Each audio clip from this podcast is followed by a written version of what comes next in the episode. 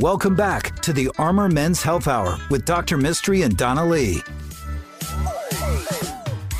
Hello and welcome to the Armor Men's Health Hour. I'm Dr. Mistry, your host, here as always with my co host, the very funny and talented Donna Lee. Thank you. You never say cute or spunky. It's always just spunky. No, this is the word you're all. looking for. Yeah, I, th- I thought you'd shoot me down if I said pretty. So You know what I realized?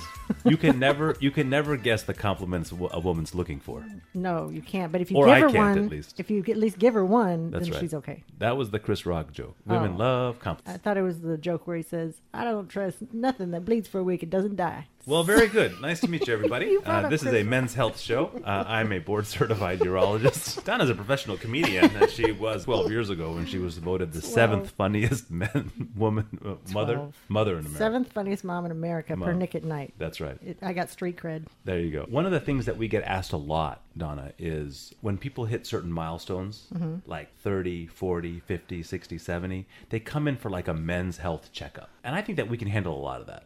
We do labs, we examine their prostate, which is kind of like the urology handshake. Yes. And uh, th- there's so many things that you do, and I, I I feel like having a, a great doctor in your life is important. Of But, any specialty, yep. but the one thing that I see a lot of men not do is take care of themselves. is get a colonoscopy. Well, you're probably not going to want to do that either at that time. Are you kidding? I'm already signed up. You get one every weekend. Hey, hey, that's enough out of you, Is that where you and my husband go all the time? So, oh my lord. So uh, anyway, uh, we have one of our partners in health. Uh, we have Dr. Crystal Bowden McKay with Capitol Gastro. Thank you mo- so much for joining. I'm sorry for the jokes. No, thank you for having me. Welcome back. For those few listeners that are still tuned in, maybe you could just briefly tell me what a gastroenterologist does and what role they play in kind of the screening health of us in uh, human beings. Yeah, so gastroenterology is pretty much the medicine doctors of the gastrointestinal tract. And when it comes to screening, we are the physicians that would do pretty much screening for colon cancer because that is our forte. We are the specialists in endoscopy. Now it's the 21st century. Do we still need to stick cameras in people's like orifices to look for colon cancer? I mean, haven't we figured something out better? Because patients ask me all the time, "Isn't there a better way to find prostate cancer?" Nope, we got to stick something in there and take a needle. so when they when they ask you that, maybe you could just describe what the colonoscopy experience is like, Right. and then some alternatives to the colonoscopy that people have kind of uh, are using to look at people at risk for colon cancer. Right. So definitely there are different modalities available for colon cancer screening. Colonoscopy is just one of those. Um, however, colonoscopy is the only screening tool that can also be the therapeutic tool, meaning that it's kind of like the one-stop shop. Because So- you can go in there, find a polyp, and take it out. Exactly. So that's the whole point, that to find them and to remove them at the same time. Um, it's also the only modality that allows for pretty much prolonged intervals between needing rescreening. Meaning se. that if you got a negative colonoscopy today, you may not need it for another 10 years. Exactly. So that's really nice. The other modalities are what we call stool based testing. So they essentially look for either markers of blood or changes in the colon DNA that are indicative of possible polyp or colon cancer. So, like the poop is really kind of the litmus test of how the rest of the, the gut is doing. Yes, exactly. Although we do have to point out that if you have a positive test with those stool tests, you then need a colonoscopy. That's right. So, yeah, all, all roads end in colonoscopy. Yes. All in road just ends towards poop. That's Yes. right. You know, one time we had a, a GI doctor, we had, we had a general surgeon on, and all mm-hmm. they could do was complain about how Donna's gut health was so terrible. Oh, do you remember right. that? I do. mean, and then And then he like reached out to me afterwards. He's like, "You should really you should help." really get those things checked. I was like, I'm thought- scared. we- we thought that was the funniest thing. Because I said, "Is it not normal to want to throw up, uh, to run to the bathroom and throw up a few times a day, or something like that?" Yes, and he was like, was- "That is no, not that is normal. not normal." you need to be checked." That's, that's right. So people are always like, well, I don't need to get screened. I'm not having any symptoms.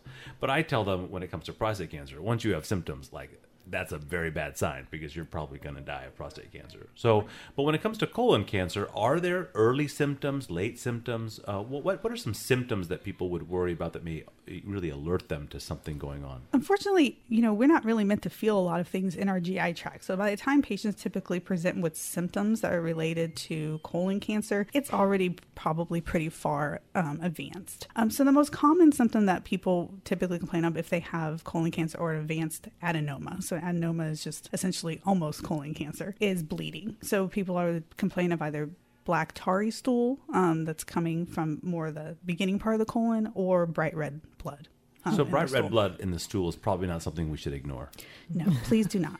and then then a colonoscopy is one screening tool. Now there are some other ones that I see. I see like this really fun little box that, that, that dances on television. What's what's the what's what's Cologuard and who should use that? So, um, Cologuard is a stool-based uh, screening test for colon cancer. It's a two-part test. It has a test for blood, which is kind of the traditional, let me say, old school uh, colon cancer screening tool, and then it also has a DNA-based test, which looks for changes um, in the in the stool um, that has DNA that's related to either colon polyps or colon cancer. So to make this work, presumably you have to poop in a cup, right? Yes. And who is an appropriate person to poop in a cup instead of getting a colonoscopy? Any stool based test, the patient needs to be what we call completely average risk. So, this is a person who's never had polyps on a previous colonoscopy. These are patients that are not having any symptoms, meaning no blood in the stool, no, no complaints whatsoever, and also patients who have no family history of colon cancer or advanced polyps. So if you are very low risk, it's possible that you could potentially consider yourself somewhat safe with something like this. But if you're going to go through a colonoscopy, I don't think anybody cares about getting a little bit of propofol, going to sleep, and getting something done to them. Yeah. They really care about the bowel prep. Right. And that that's Why typically. do you make us go through it? What's what's, what's wrong with you people? Is I know just it's some, just some sick joke? civilized torture. Um, that is definitely the the part that patients. So if they don't know what a colonoscopy is, they are scared about being awake for it. That's the first question. You're they're not gonna be awake. but you're Right. not going to be awake. Thankfully, with our anesthesia colleagues, um, we have made it a much more pleasant experience. And, and can you drive there and drive home or not? Not if you're going to get the propofol through the eye. fine. You Oh. know, Yeah. Men, So- men, be nice to your wife.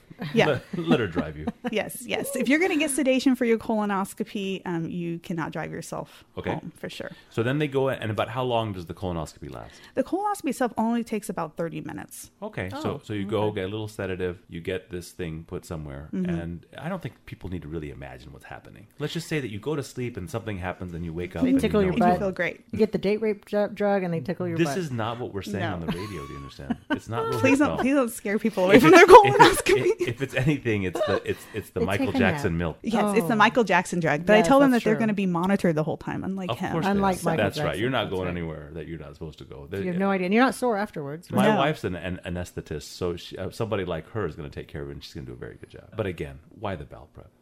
I know. So the, the colon's only clean it out. job is to turn liquid stool into solid stool. That's what it does. That's only it's its only role in our body, really. um, so it's always full of stool all the time. But in order for me to see the lining of the colon, which is where the polyps and colon cancer hang out, we need have a it cleaned out. I need to be able to see. because it's gross for people to think. But that sewer pipe has stuff caked on the sides of Oh, it. yeah, all the and if you don't if you don't clear that stuff out, you're not looking. And I have seen the images of colonoscopy when it's full of poop. Nobody's seeing nothing. No, it is just a big Cloudy mess. brown mess. Right? Yeah. Do your do your bowel prep. Please. And and, and uh, is the bowel prep pretty much going to be the same regardless of which gastroenterologist you go to? I think most of us um, gastroenterologists, you know, we really talk about how to do high quality endoscopy, and having a good bowel prep is probably the most important thing. So to even do though that. it's annoying to do, if you're only going to do something once every ten years, do it right. do it right. You don't want to come back. You don't want your gastroenterologist to, to see Say, you "Whoops." after the procedure and be like, "I couldn't Eh, see anything." yeah. You get to come back you in got to six come months. back. Yeah, I don't want to do that. Good point. Point. Unless you're going to make it a hobby of it. You on the weekend. No, do Right. not make a hobby of your colonoscopy team. no, please. is, pro- it is probably not. probably have problems if it's And, and, and I know we don't have much time, but the pill cam, Mm-hmm. the pill, which sounds awesome, but I don't know if I could swallow something that big. How big is that pill cam? Uh, the and who pill- gets it? So pill cam is really used for looking at the small intestine, so the small bowel, um, because, Because you can't skip, you can't put scopes in there. It's too, it's too, it's too high or low up. You yeah, we do have we do have um, so interventional gastroenterologists or advanced endoscopists. Um, they do do procedures um, to go They into the small bowel, but those are very complicated, very long procedures. I mean, it's you need to know which side you're going to start at. Are you going to go from above? Or you're going to go from below, and the pill cam kind of helps us delineate that, and if we even need to do the procedure. So the pill cam itself is a is. Yeah, it's pretty large. Pretty big. it's a it's a little over two centimeters long. So yeah, it's a bit, fairly big horse pill. So Um, as of right now, we don't have a great alternative to doing your colonoscopy. No. So don't be afraid, guys.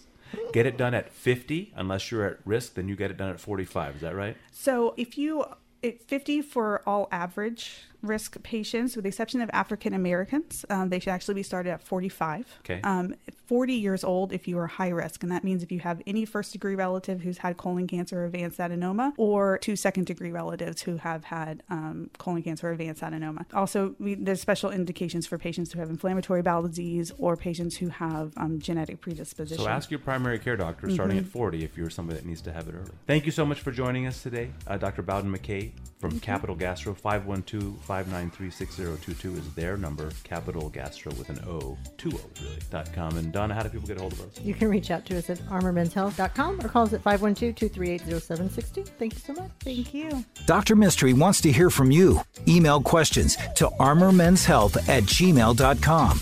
We'll be right back with the Armor Men's Health Hour.